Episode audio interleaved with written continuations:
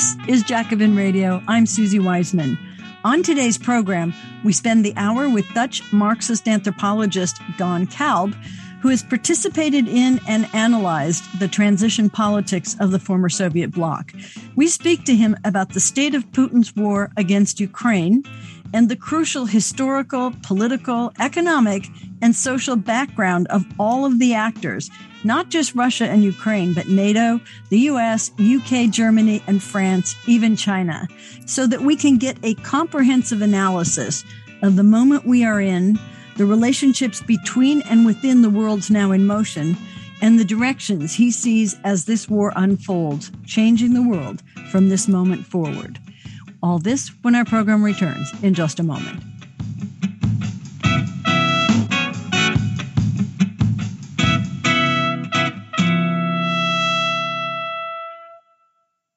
This is Jacobin Radio. I'm Susie Wiseman and very pleased to have Don Kalb with us for the first time. He is in Antwerp and he's an expert on Central and Eastern Europe. I'll get back to who he is and what he is, but we're going to be talking about the war in Ukraine. We're now in what is day 10 as we record this of Putin's war on Ukraine. And we can point to several important takeaways already. One is that everything has changed and this war really marks the end of an historical period, I think, and the beginning of another in process of becoming. Everything that Putin has railed against and said he wanted to prevent he has precipitated by his actions with his decision to go to war with Ukraine. So Ukrainians have been divided by region, age, language, and history, and now are united against Russia. NATO, the Cold War alliance that lost its raison d'etre with the disintegration of the Soviet Union and the Eastern Bloc, yet persisted because, as we know, bureaucracies find a way to keep going. And now it has gained and come together in ways not seen in decades, with even the majority of the populations of Finland and Sweden now indicating that they want membership. And Russians have come out into the streets to protest Putin's war in at least 40 cities facing stiff repression. Ukraine has resisted and captured the sympathy of the world, losing the perception of an economic basket case with rotating corrupt leaders. Zelensky has emerged as the modern Churchill, uniting the besieged country. This is a former comedian and TV star and someone who even won the Ukrainian version of Dancing with the Stars. And there's so much to discuss. And we are really fortunate to have Don Kalb currently, as I said, in Antwerp with us to help understand the relationships between and within the worlds now in motion and the directions he sees as this war unfolds. And as I said, changing the world. Don Kalb is a leading Marxist anthropologist, a longtime student of and participant in the transition politics of Central and Eastern Europe and of post socialism more generally. He's a professor at the University of Bergen in Norway and the founder of Focaal, F O C A A L, a journal of global and historical anthropology, and Focaal blog, a left wing anthropology forum. And I should just say that it is Don Kalb's article in that blog, which let's see if I can find a way to give you the title. It's F off versus humiliation, the perverse logic toward wars in Europe's East that he posted on the 1st of March that occasioned my interest in everything that Don has to say. So, with all of that, welcome to the show. Thank you, Susie. Fantastic right. introduction. Thank you. So, like, let's just start because I think there's so many ways to go here, but maybe we could begin with a kind of encapsulation or concise description of where things are today, 10 days in. Yeah, I think it's a very important moment right now. Uh, so, Russians are coming in from three sides they have about 90% of all the soldiers that they were preparing at the borders, they have them in the country now. They're going very slow. They've only occupied Kherson at the moment, sit in the south, basically on the way from Crimea to Odessa. Kharkiv is still not occupied, even though it's been bombed. Mariupol has been bombed, uh, artillery, but has not been occupied. With 90% of the soldiers there, I think it's becoming clear that Russia might occupy the country after a lot of fighting, and that is probably going to take quite a long time. Difficult to say. Two months, three months, four months, I have no idea. But it will never be able to hold it with the numbers that they have. And that is probably also the background, two reasons for that the background for Putin's considering to declare martial law in Russia. I find all of this, of course, very, very troubling development because if at the moment that martial law is declared, Putin's theory that this is a special military operation cannot be held. And in other words, there's absolutely no way back for Putin. I am not so certain about his personality that I can say whether Putin is a guy who can deal with that sort of a situation. He I guess you're make, asking in a way, is he Stalin? Because this was going to be the last question yeah. I was going to ask you about in terms of his calculation. But but go ahead and just give us more of this overview, and then I'll get specific. Yeah, right. So, and of course, the financial sanctions and in particular the block on the reserves of the central bank are going to be really, really effective. And, and I think we're all surprised about that. But you know, clearly Putin is in a corner. Of course, we like him to be there. It's also with, with all of us, as you said, this sort of, you know, this unification of a liberal democratic world around NATO and, uh, and against Russia is happening. Celebrating Zelensky and, you know, the, the way we think about Ukraine now is, of course, completely distorted. But anyhow, it has become a sort of a beacon of Western values, which of course it is not. But nevertheless, I think we are getting in an ever more dangerous situation. It's also clear that what is it, the logistical lines of the Russian armies are being attacked again from behind. That will, of course, continue to be the case. Certainly, if, if weapons are keep flowing in via Lviv and Poland. So that is the situation. There's also a new element there, and, and that is perhaps one that is more hopeful than all of this because I'm becoming quite skeptical about the Western craze to arm the current Ukrainian state and then perhaps even arm a resistance. I think it's also very dangerous to do that. I mean, it will, of course, cause a lot of deaths, but it's also uh, geopolitically dangerous because Putin can declare that we are actually waging war to him. Perhaps we might not want to do that. Uh, but what is hopeful is the emerging civil protests. And Kherson was a really great example of that today, where hundreds of people uh, were coming together. So Kherson's now been occupied for three days. There was a large demonstration in the center of town. Hundreds of people, they were climbing on tanks. It was very clear that the Russian soldiers had no idea how to deal with this. People were lying on the ground before a big column. The column stopped. There's a whole set of videos of that in Twitter. So that is starting and it, it will spread. That is going to have a military meaning over time. Mm. And uh, right? And not just a moral meaning. And it will sort of it will color the reception of the Russian armies uh, probably everywhere from now on. So yeah, I guess me, that is inspiring.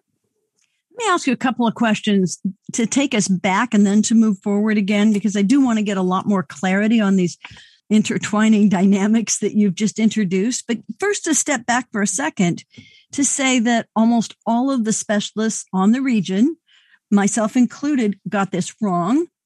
I suppose that's because we were thinking that it would be so irrational for Putin to take this step. And we just assumed that he would not, that somehow he would come to the brink after massing all the troops and then something would happen and he would back down. But instead, it seems to me the only quarters that got it right was intelligence from the US that was being put out there every day. And even as they were saying, no, he's going to invade, I was still thinking, no, he's not, you know, and so were so many others. So Putin did the unthinkable and we were all wrong. And so the question, of course, that you started to address, Don Calvin, that I want to pick up on is why and why now?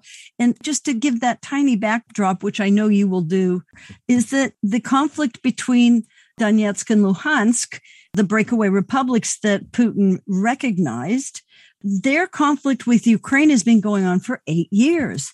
And there have been 14,000 deaths and uh, something like 2 million of the residents leaving either for Russia or Ukraine. So, you know, some people are saying, well, Putin could have intervened at any time during those eight years. and did not. So just why? Why now? And in your article, you go into a lot of different aspects of it. Maybe this would be the time just to get your opinion on that. Yeah, well, it's okay. I was wrong myself, right? So um, I also thought that Putin was having a sort of very rational strategy at this point in time in order to force Ukraine to accept, well, either the secession of the two republics or in any case, Minsk II, right? I write in the article that, that both Russia and Ukraine becoming ever more these neo-nationalist antagonist actors over time. And then we should, of course, talk about that because there's nothing, of course, inherently that must put Russia against Ukraine and the other way around. But over the last, well, you can say over the last 30 years, uh, but it has certainly been accelerating since, uh, basically since the financial crisis, in fact. These have become very antagonistic, new nationalist actors that see each other as their prime problem in the world. Now, Minsk II was basically dictated by Angela Merkel. Both of them, I mean, Russia and Ukraine, were temperamentally inclined to sabotage the whole process. Now, the West has certainly not taken Ukraine on the leash and told them to negotiate in good faith there, right? There's always been the split between the continental powers of France and Germany on the one hand, and then the UK and the US on the other hand, that were much more interested in NATO an actual promise of NATO since 2008 to integrate Ukraine. And so, as long as Ukraine was imagining that it would be a NATO member, it had no incentive to actually negotiate with Russia in the Minsk II format. And so, so this is the background to this. I actually thought that Putin was now at the point where he was going to tell us, look, tell the Ukrainians to negotiate and we're going to fix this on our terms, of course, right? But those terms were, you know, I mean, for Ukraine in a way, perhaps a solution, right? So they had no positive vision, neither of the two governments after 2014, after Maidan, had a positive vision of what to do with Luhansk and Donetsk and the Donbass. So I thought Ukraine might basically accept that this is a lost case. Perhaps they might and the West might also accept that Crimea will never be given back. And then we're not going to wage war for that either. So, you know, that could solve everything. That would have been the rational way to go. I wrote an article uh, early February with uh, Volodymyr Ishchenko from Ukraine, who's a good friend, a colleague of mine, in a Dutch newspaper, basically saying this, right? So it is either war or Minsk II. Mm-hmm. Um, well, clearly we hadn't reckoned with Putin. And, you know, Putin has gone insane in the last two years. When I say that, I actually mean that because I do think that it is absolutely insane what is happening. There's, there cannot be any gain in this for nobody. And of course, it's a, it's a dramatic, dramatic risk and danger that he is taking here. Can I just come in on that just before you go to yeah. why now? And that is yeah. to agree with you on everything you've just said, including how deranged Putin seems. And it seems that this is somewhat exacerbated by the pandemic and isolation and his germophobia. And you see these meetings where he's 40 feet away from the people that he's talking to and it's almost like a king on his throne, but it's also, you know, maybe it's Howard Hughes and his germophobia. It is just, it doesn't look sane. And then even his revision, his speeches that have become increasingly irrational, his revision of history, his understanding of all of it. There's all of that. Okay. So then, you know, you want to go into why now. And that, of course, leads me to ask too about the rest of his entourage going along with him or being frightened to oppose him? Well, the why now question has very much to do, I think, with, well, first of all, with Afghanistan, right? The way the US left Afghanistan and, and created mayhem for its allies and created, you know, very, very serious divisions uh, within NATO certainly played a role in the timing. Then probably. So, do you mean that in terms of US showing weakness? Yeah, we weakness is the outcome. But you know, this sort of self-obsessed, uh, narrow, self-interested behavior of the U.S. uh, just mm-hmm. rushing away from Afghanistan, leaving it all to be grabbed by the Taliban, leaving even a lot of military equipment to the Taliban, and then abandoning its allies in the coordination of it all. I think Putin must have thought, well, if they do it like that, uh, I'm not too afraid anymore. That's, that's certainly one element there. Then the other element is probably the, the quitting of um, of Angela Merkel. He probably thought that with Germany in a sort of transition phase, with a left in power that has always been closely aligned with Russia, much more than the CDU, right? And uh, so he probably thought that the EU uh, would be fadified too. And then, of course, there was China and his meeting um, in Beijing on the Winter Games, and he could coordinate with Xi. And there's, there's no way that they have not spoken about this. Mm. Of course, China later officially declared that, well, they didn't deny that they had spoken about it, but they declared that there was no backing, no official backing uh, by China. Fine, we don't know. All of this is secret. But, but those three. Uh, but it seems to me that that's probably not the case the China yeah. certainly likes its policy of non-intervention, but Putin, I don't think, would have gone forward without at least some backing for China in terms of suffering economically from sanctions. Yes, I don't know. Yes, absolutely, absolutely, absolutely, and also, of course, this is interesting for China in this sort of you know the imperial competition that is uh, that is accelerating now, just to see how the West is reacting to a situation like this, right? And so China is learning a lot about the potential division, but also potential unity and then ideological developments, the policy choices being made, and certainly what is happening now with, with the financial measures. Uh, this is certainly something that China will register and think about. Of course, also the unexpected, uh, to I think most of us, quick unity within the West, which mm. is probably both both good and bad yeah, so those three things are, are very important. But then again, I mean, there is also an escalation, has been an escalation going on as part of NATO, and that is totally underreported. If I am not mistaken, NATO and Ukraine in spring of 2020, NATO designated Ukraine as a partner, an official partner. Uh, there was a new step and it was for Putin the occasion to mobilize the whole army around the borders, as we know. Uh, okay, he didn't have 200,000 soldiers, but he had 100,000 soldiers. He put all his uh, equipment there. And after a while, they left. Well, nobody in the West seemed to have picked this up. Mm. Right? There was a little bit of a mobilization on the part of the Biden administration. There were some nice words, and then the Russians left their positions again.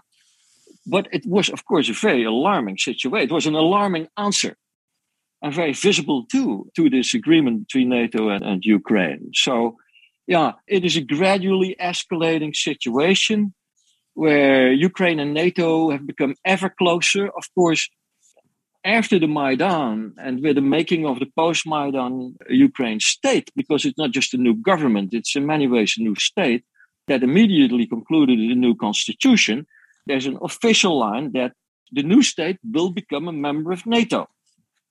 Yeah, this is really important. I just want to say because, you know, we know that for certainly almost everybody from the time of 1997 when Kennan, the father of containment, wrote that incredible editorial in the New York Times saying that expansion of NATO to Russia's former republics and near abroad is the single worst foreign policy blunder in 50 years, which included pretty eventful years and pretty eventful things. So that was gigantic. And then Jack Matlock, the ambassador, repeated that. And then even, I think, as you say, Thomas Friedman or others have said that he also came out with that. So it, there was universal sort of, uh, or not universal, but there was a lot of understanding that this was wrong and especially at a time and i think you say this don kalb in your article that you know russia emerging from the Soviet Union very much wanted to be a junior partner to the United States, and in fact hinted that they wanted to be in the common European home and in the EU and perhaps even within NATO. So you go into this, and I want us to go into that, but I also wanted, uh, because you just said some pretty important things about Ukraine now and how it's changed since the Maidan Revolution. And just to go back so that our listeners really know what happened then, and then perhaps we can go back into, I really would like for us to go over what has happened in Russia from Yeltsin to Putin to now that will give us some backdrop there because what you've done so far is introduce these really important divisions in Europe and in the world. But later on, we need to go inside Russia as well you know, to look at what's happening. Uh, so maybe start with Ukraine, Maidan, and its own changes. Yeah. Okay, the Maidan was a, we probably all remember, but just as a, as a very quick summary, the Maidan was a, a massive mobilization uh, starting early December 2013 in Kiev with local Maidans and other places in, the, in Ukraine going on which mobilized against Yanukovych, uh, mm. the president, who had been negotiating with both Moscow and with Brussels about association agreements, right? Now, the proposal from Brussels was appealing to him, but he knew that it would be pretty bad for the east of Ukraine, for the Donbass, because the Donbass was still in many ways working for the Russian uh, military industrial complex. There's an overproduction of steel anyhow in Europe and all of that. And the Donbass would certainly be a dying deindustrializing area, which it had not been until then, not to the extent that you could have expected. Now, he had his roots in the Donbass and his political uh, balance was basically there. He was also talking to Putin. Now, Putin didn't come so much with a very uh, interesting proposal either so he was he was actually trying to have both agreements at the same time. And this is a very important moment. Russia was not necessarily against that. Skeptical, but not necessarily against it. And, and as far as I know, Putin had never forbidden it. And as far as I know, history writing about this moment. But Barroso so the head of, of the EU at that point in time forbade it. And there is um, in Luc van Middelaar's uh, book on Europe, he's a Dutch author, but it's translated in English. So van Middelaar uh, makes a lot of that moment, and rightly so. So Yanukovych knew at that moment that things would be going wrong for him in Ukraine because there was such a strong in the West in particular, but also in Kiev, such a strong feeling that they were going to be associated with NATO and being part of the EU and getting all the visas, because they also don't forget it, until then, it was for Ukrainians not even so easy to work in the EU or study in the EU, etc. And certainly Kiev, um, but also Lviv, were places with a long of young students. They were a little bit like Serbia earlier, just locked in their country. They couldn't partake in, in all of that. And so Europe was an incredibly powerful symbol for them, understandably so. Now, Okay, so you get this massive mobilization going on, which in the first instance was called the Euromaidan. Mm-hmm. But then very soon after, the students were already sort of kicked out of the Maidan Square by security forces. And that is the moment where the mobilized right comes in. And also basically from the area around Lviv. Lviv has always been an economic basket case since 1992. And certainly the, the wider area around Lviv is an area that has a, a strong positive memory of a fascist resistance against the Soviet Union in the beginning of the okay so this is an area that was until 1939 was polish mm. uh, before 1918 uh, habsburg empire there is the Russian Revolution, there's a retreating Habsburg Empire. So you have, like in, in, in the Baltics, you have you know, the Freikorps, and you have the Habsburgs playing into the Freikorps. They are not called Freikorps there, but you know, you have already these fascist elements going on uh, against the revolution. And that memory was then sort of mobilized again in 1939 with the Ribbentrop-Molotov Pact, Russia coming in, fascist resistance against him, then fascist alliance with the Germans who come in a bit later, uh, and then from 1944 to 1949, quite an impressive, certainly in the first years, quite an impressive guerrilla uh, in the west of, uh, of Ukraine. Now, the west of Ukraine has never forgotten this and see them as heroes of the nation. Around 2010, financial crisis, things going very badly. in Western Ukraine. It's a little bit like the Polish story, it's a little bit like the Hungarian story. It's part of the worldwide mobilization of illiberal right wing neo nationalist forces. But in anyhow, they are winning in the West. And when the Maidan emerges, they move to the Maidan. There are already rebellions against the police forces in the west of, uh, of Ukraine. They bring weapons into the Maidan. And that ultimately leads to, a, to you know, a, a very strong sort of paramilitary playoff. I think it was, I, I spoke to, the, sorry, I spoke yeah. to uh, Vladimir Ishchenko at the time, and you know he did some really outstanding work at trying to understand what had happened precisely in the Maidan. And I think you just said it very well, Don Kalb, with more historical background. But it was sort of the way that the more organized forces of the far right outflanked the inexperienced, let's say, mobilization of younger people and others in the Maidan and were quickly pushed aside and it changed the character. And in fact, if you look at, you know, I'm getting emails from my friends in Russia, most of whom are totally opposed, but one or two of them still talk about that you have to denazify and, and, you know, get rid of these Ukrainian and it always stuck. And it's really one other aspect of it is to try to understand why this region did what it did. There was also the memory of Stalin's artificial famine in Ukraine in the 30s, in which four to seven million people died in Ukraine and in the Volga region. And, you know, no forgiveness. And when they looked at, you know, the question during the Second World War of either Hitler or Stalin, so many of those people chose Hitler. And then, of course, he put them in camps too because he doesn't like Slavs. So was, yeah. this was yeah. a population that was just battered, you could say. Yeah. Um, okay, yeah. take it up from there. Yeah. no, I totally agree with that reading. Yeah. You know, of course, I don't want to feed at all the Russian pent up story about denazification and all of that, right? right? So, so I'm also not saying that, that Ukraine is a fascist state. Far from no. that. You cannot right. say that. But, but what is very clear that the Western right wing, and I, I really call them neo nationalist, I'm not so interested in the fascist concept here. Mm-hmm. Uh, but the neo nationalism of Galicia, which did celebrate some fascist heroes, was then sort of officialized in the new post Maidan state. And of course, they were also, you know, the post Maidan state was a combination of a bunch of neoliberals around Yatsenyuk, basically chosen by the US, and these paramilitary elements that came from the right. And so so let us say the security elements in the new state were certainly in the beginning, well, perhaps not dominated, but there was a, was a strong neo-nationalist right-wing influence in that. It has never entirely disappeared, right? And so, so Russia is certainly not right to talk about fascist state and about denazification uh, and all of this, but it is true that Ukraine set itself up as a state that saw Russia as its prime enemy from the very beginning, saw Russian speakers as a fifth column in the nation, uh, had no positive vision for them. By the way, it's not only about Russian, right? It's also about the other languages spoken in Ukraine, like, like Hungarian, for example, and Polish, a bit of Ukrainian in the, in the, in the southwest.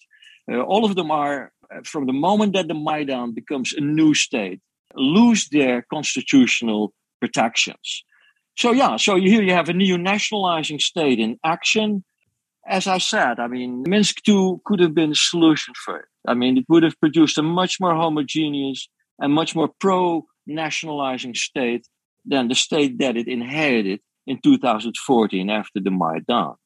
And if we um, go forward to say the election of 2019, when Zelensky came in, and you know the the West, well under Trump, basically used Ukraine as a location to dig up dirt on Biden and nothing else. On the other hand, you hear much less of this kleptocratic regime, the alternation of either a pro Russian kleptocratic class or a pro autocratic class without ordinary Ukrainians ever being taken into account. But Zelensky seems to represent what? Is he still considered a neoliberal but at least somebody more interested in getting rid of corruption? How does that take it forward i guess.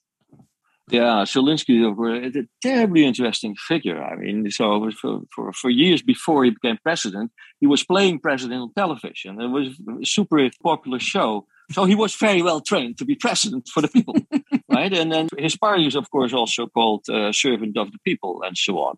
So here you have a real liberal populists forming a government. Look, at no moment in the post 1992 history of Ukraine, has there been a government that has been re-elected? Right. So these IMF regimes under which Ukraine has always worked were always unpopular, and so there would always come a new new government in. Now it is very clear that, that there was a lot of hope connected to Zelensky, and as we all know, Zelensky is Jewish. It was, of course, also very multicultural. Uh, he was certainly not part of any openly neoliberal or openly neo-nationalist circles. I think that was a good start. He also, I think, made in the beginning quite a quite an earnest effort to talk to the Russians about Minsk II. He certainly wanted to dynamize it. But there's a couple of important moments that happen in the aftermath of his first effort to do so, uh, including uh, one of his special envoys to Moscow preparing talks about his coming back to Kiev and being accused of high treason because of the you know the mobilizing right wing forces behind him.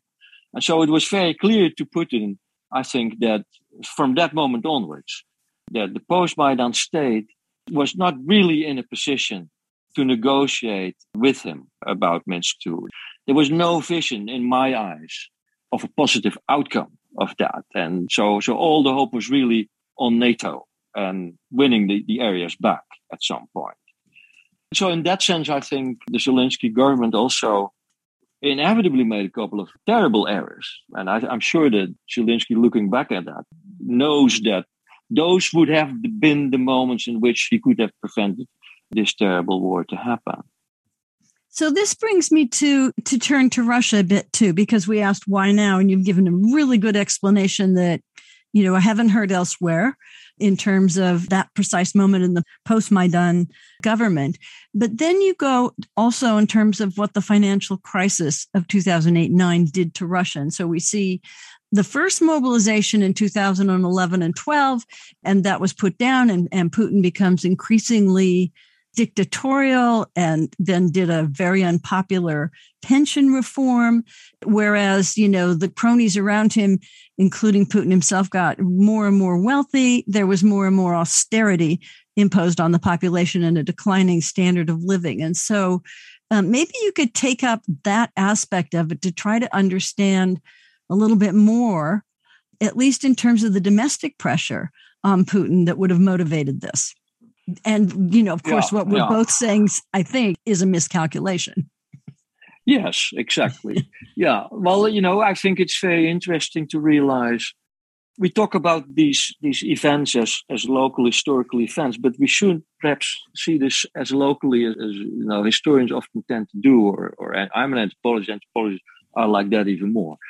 Because eh, you know the 2013 mobilization in kiev and the 2000 11, 12 mobilization in the Russian big cities are, in my eyes, both part of what I call the worldwide mobilizations, like Occupy Wall Street, like Tahrir Square, uh, the south of Europe, etc. And so, uh, which were reactions to well, to a lot of things, but but without the financial crisis, it might not have happened in this particular way. We shouldn't go into detail there, but the financial crisis is in its different and differentiating effects over global space a necessary background to this. But then, so you have things going on that have sort of similar roots in Russia and in Ukraine. Now, in Russia, you have a, your massive mobilizations going on, and again, they were not so well reported because the West so was so concerned with its own mobilizations and uh, and political balances at the time but you have these, these urban mobilizations going on in Russia that become really, really big by the end of December 2011 and go on. And it's all against the electoral win of Putin, who is uh, accused of fraud. And Putin mobilizes at that moment a repertoire that he had not tapped into to that extent and with that serious intensity before. And so this is a very important moment. So uh, there emerges after Maidan a new Ukrainian uh, post-Maidan state. You cannot say the same for Russia. That is, there's of course more state, much more state continuity, but there's certainly a new Putin regime after the mm-hmm. 2011 mobilizations, and it's very important to see that that regime embraces Tsarism, the Orthodox Church, and it mobilizes uh, the common workers from the dying mono-industrial towns against the degenerate creative classes of the big cities. Right? And Putin knows very well that that is where he can get his majorities from. And they will also stand for him. And he actually drives them with buses in, into the big cities to protest against the creative classes because they understood themselves as creative. But you have this. I was in, in Russia in those days, and I was telling my friends, I mean, why do you call each other creative classes? Whereas Putin cannot talk about the working classes against the creative classes. It's sort of like right? Brezhnev so, during the Brezhnev period, too, where the intelligentsia felt it was sandwiched between the deep sea below of the working class and the regime above. But go exactly. ahead. Yeah, yeah, yeah, exactly. Yeah, so so these are fateful, fateful divisions. So this was, of course, also badly played. But it's the same sort of divisions mm. That Trump mobilizes, that that Orban mobilizes, that the Poles have mobilized the same thing that happened behind Brexit. So you see a lot of world history happening here in specific local forms, but there is a pattern in it, right? Yeah, so that turn by Putin against the mobilized creative classes in the big cities, that changes the whole uh, regime of Putin. And that, that brings him where he is. And that also brings him at the point where it becomes very essential for him as a, a, new kind of emergent Tsar over all the Slavic speakers, or in any case, the Russian speaking Slavs, to be heavily concerned about Ukraine, a Ukraine that is setting itself up after Maidan as an anti Russian force, having no idea what to do with Russian speakers and seeing them as a fifth column, writing a constitution against them, and then, of course, writing a constitution at the same time that will bring NATO in. Right? So, so you see a set of things happening here that create a logic that can only end badly. This is really good. this is really interesting because you know what you've done is to show the sort of change in Russia, and then at the same time, as you mentioned about electoral fraud, Putin always enjoyed a lot of popularity in the first instance because he was the anti Yeltsin. And so he started paying wages again, living standards rose as the economy became much more dependent on gas and oil revenues. And then he didn't need to cheat on his elections, but he did anyway, from all the reports that I get. But he didn't need to pad it very much. So he would pad it maybe 10% or something. But now, and this is something that I just became more aware of, is that how much he's losing in all the different regions you know, yeah. massively. And so completely overturning those elections. And then at the same time, as you said, becoming increasingly trying to be like the emerging czar and cracking down.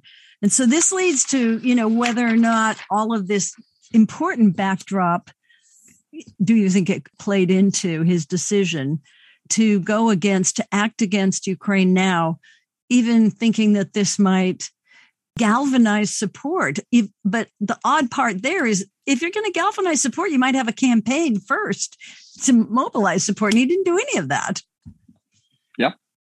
Yeah, yeah, yeah, I agree. Yeah, that's yeah, you throw up a couple of great dilemmas there. So he has been tinkering with the pension system. He has not been very generous at all since since 2012. He's been building up this financial war chest in the central bank and with the wealth fund clearly he had an eye on something else than consolidating his uh, his electoral base. And that else might well be this. I mean, so there might be much longer sort of vision there. He, of course, saw after the financial crisis that if you don't build up these reserves in dollars and, and, and hold them, of course, in the West largely, uh, because that's also so interesting, that's why he's so vulnerable now. He also saw that if you don't have that, that in a financial crisis, you cannot defend yourself at all. So it is, let us say, the increasing turbulence and crisis proneness of the Western system that has certainly helped to set up Putin as a, as a very sort of self-defensive force. And then you have these mobilizations and so on. So it's, it's a thing that works on various levels at the same time. Yeah, he's been losing electoral support it's very clear that uh, that people are certainly not satisfied. I mean, so many groups are not satisfied. I hear very few people who are satisfied. In fact, I'm not even sure that he still has the support of the of the old mono-industrial towns. But of course, he remains the person who brought stability and a certain level of security. Uh, so I guess that is still something where he can tap a lot of goodwill from. Nevertheless, I mean, when you look at Ukraine and Russia, of course, Ukraine doesn't have a Putin. And that's precisely why it's as corrupt as it is, even though, of course, Russia is also very corrupt, but in a much more organized way. Also, why it's so divided as it is, and so on. There was no way for Ukraine ever to develop a Putin because, you know, when you, when you get in the Kremlin in 1999, and the Kremlin has this whole imperial apparatus, you can take it over, you can work with it. And so you become a new Tsar. But mm. of course, that was never the case in the borderlands called Ukraine.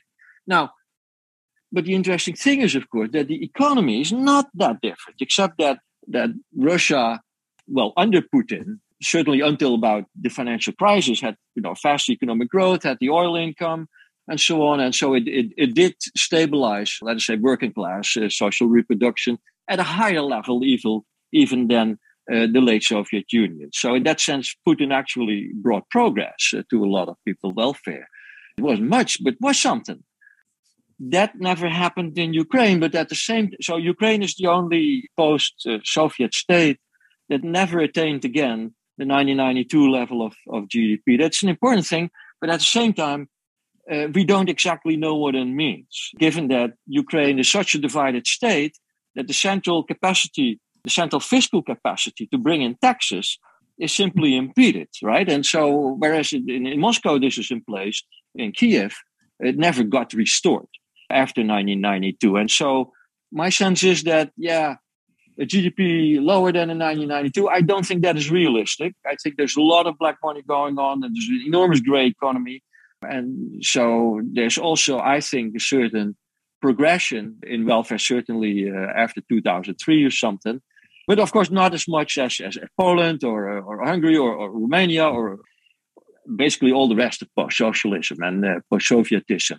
But the interesting thing is, of course, that both states, I don't know the exact figures for, for Ukraine, but my impression is that both states are at the top in terms of billionaire wealth.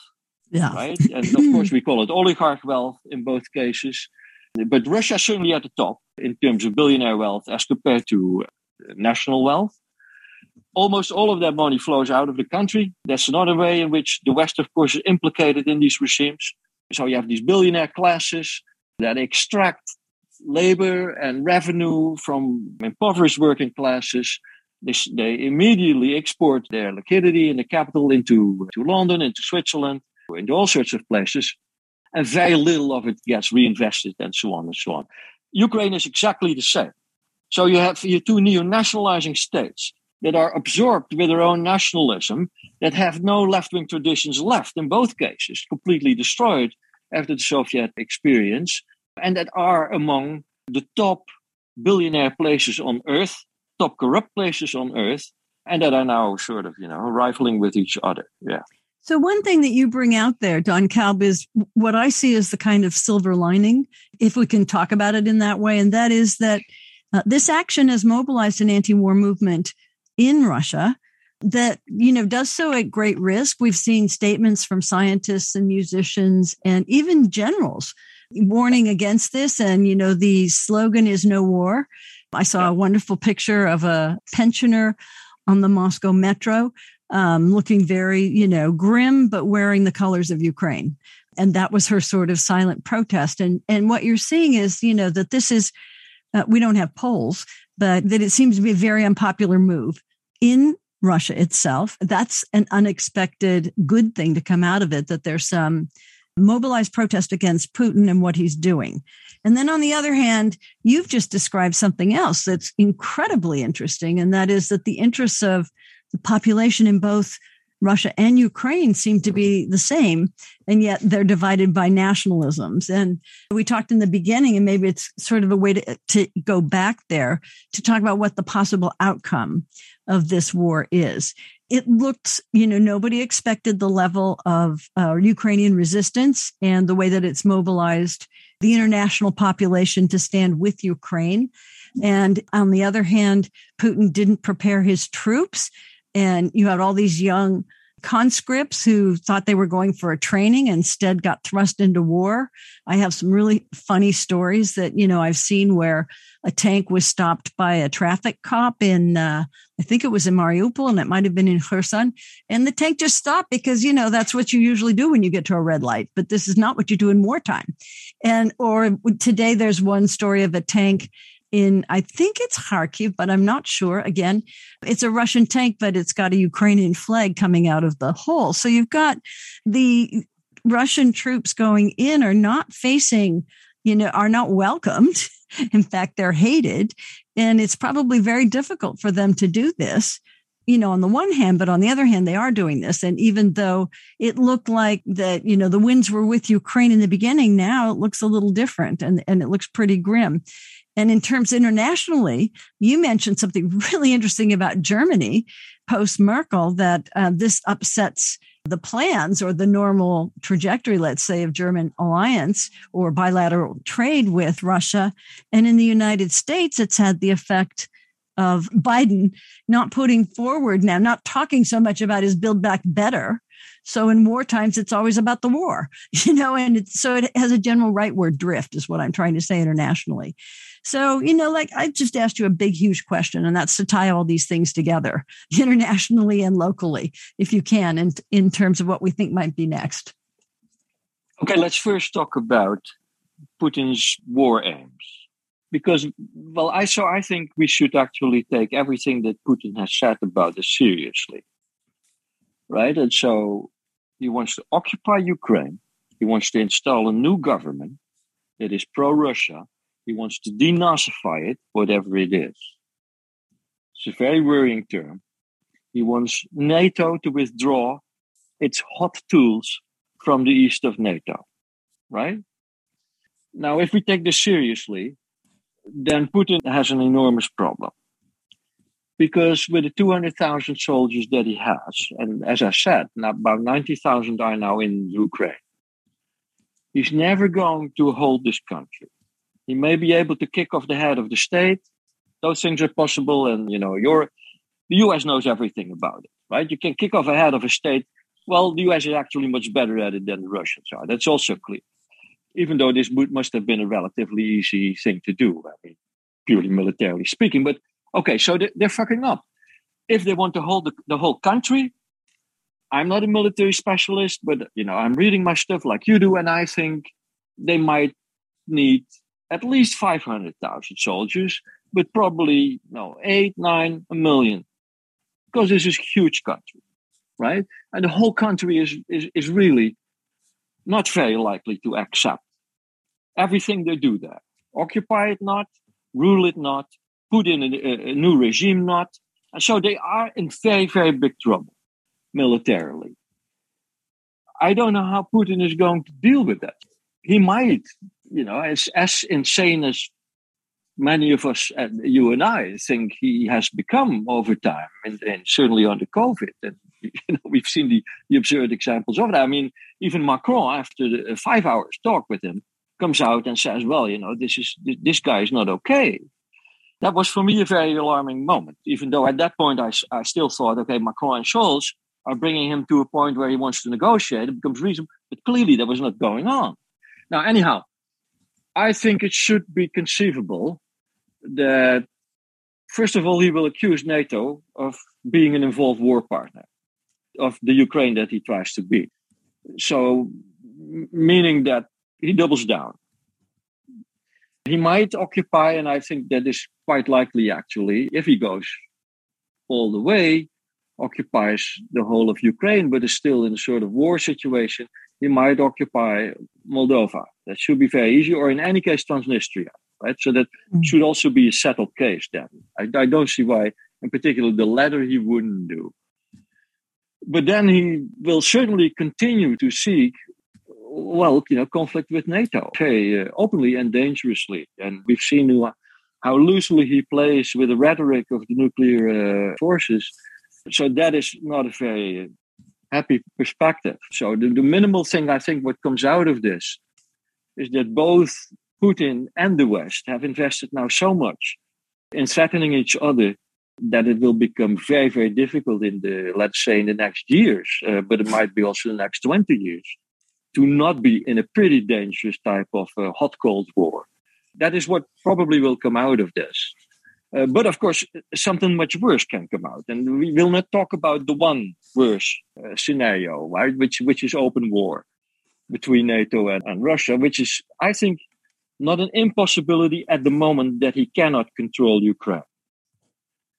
For Putin, there doesn't seem to be a way back at this moment. Certainly, if he has to mobilize a million soldiers, decent, it becomes almost a sort of late First World War situation where, where soldiers will be walking back, uh, armed and all, into Russia, right? And we all know how the Russian Revolution worked. Mm. Uh, hmm. something like that is, is certainly not unimaginable. He probably knows that, but he probably also dis- doesn't want to know it. Mm. And then, of course, in, uh, what is also possible is a, is a Stauffenberg type of moment, 1944, the, uh, the, elite commanders of the Junkers of the Russian army trying to kill Hitler. Something like that might also happen. What comes out of that is also not clear. And it's also, of course, very dangerous. Yeah, so I think this is the situation we are in. What I would like to see, and of course, this is completely utopian, mm. is much greater investment on the part of the Ukrainian resistance, on civil resistance, on peace marches, internationally organized. You know, let let there be this whole column of 60 kilometers that is now before Kiev.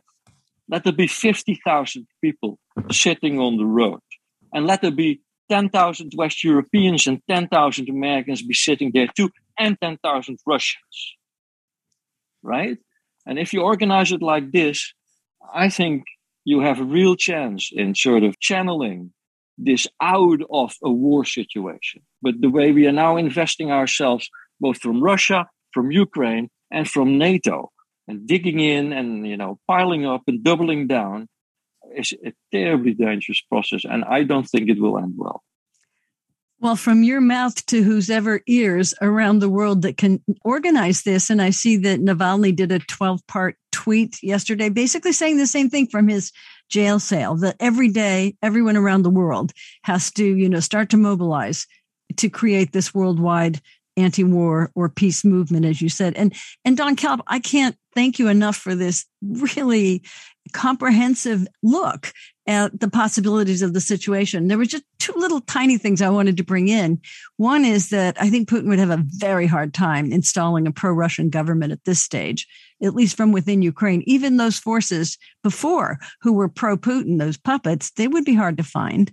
And then, yeah. Uh, yeah. so that's really hard. And then the other side is something I also thought about, but have no idea how it could come about, would be that all the forces within Russia and especially in his inner circle would somehow find a way to get Putin out. And that's, that looks increasingly impossible, at least without yeah. the kind of mobilization that you're saying. So short of yeah. that, I think that your solution not I don't think it's utopian. I think it's realizable, but it has to be organized.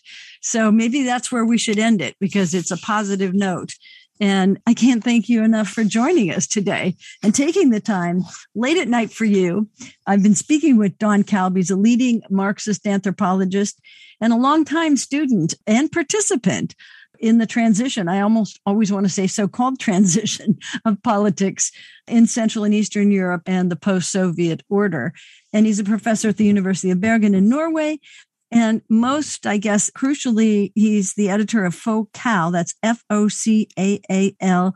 It's a journal of global and historical anthropology and the blog, which you can find online, where there's a forum discussing all of this. And it is Don's article that first alerted me that, oh, yeah, we can't, we have to talk to Don Kalb to get some kind of comprehensive clarity, which you have so wonderfully provided. So I can't thank you enough for joining us today, Don. Susie, I cannot thank you enough. It was, it was a great conversation. And, and, and we agree. We agree. You and yes. I agree. That's a good start. Very good. Thank you again.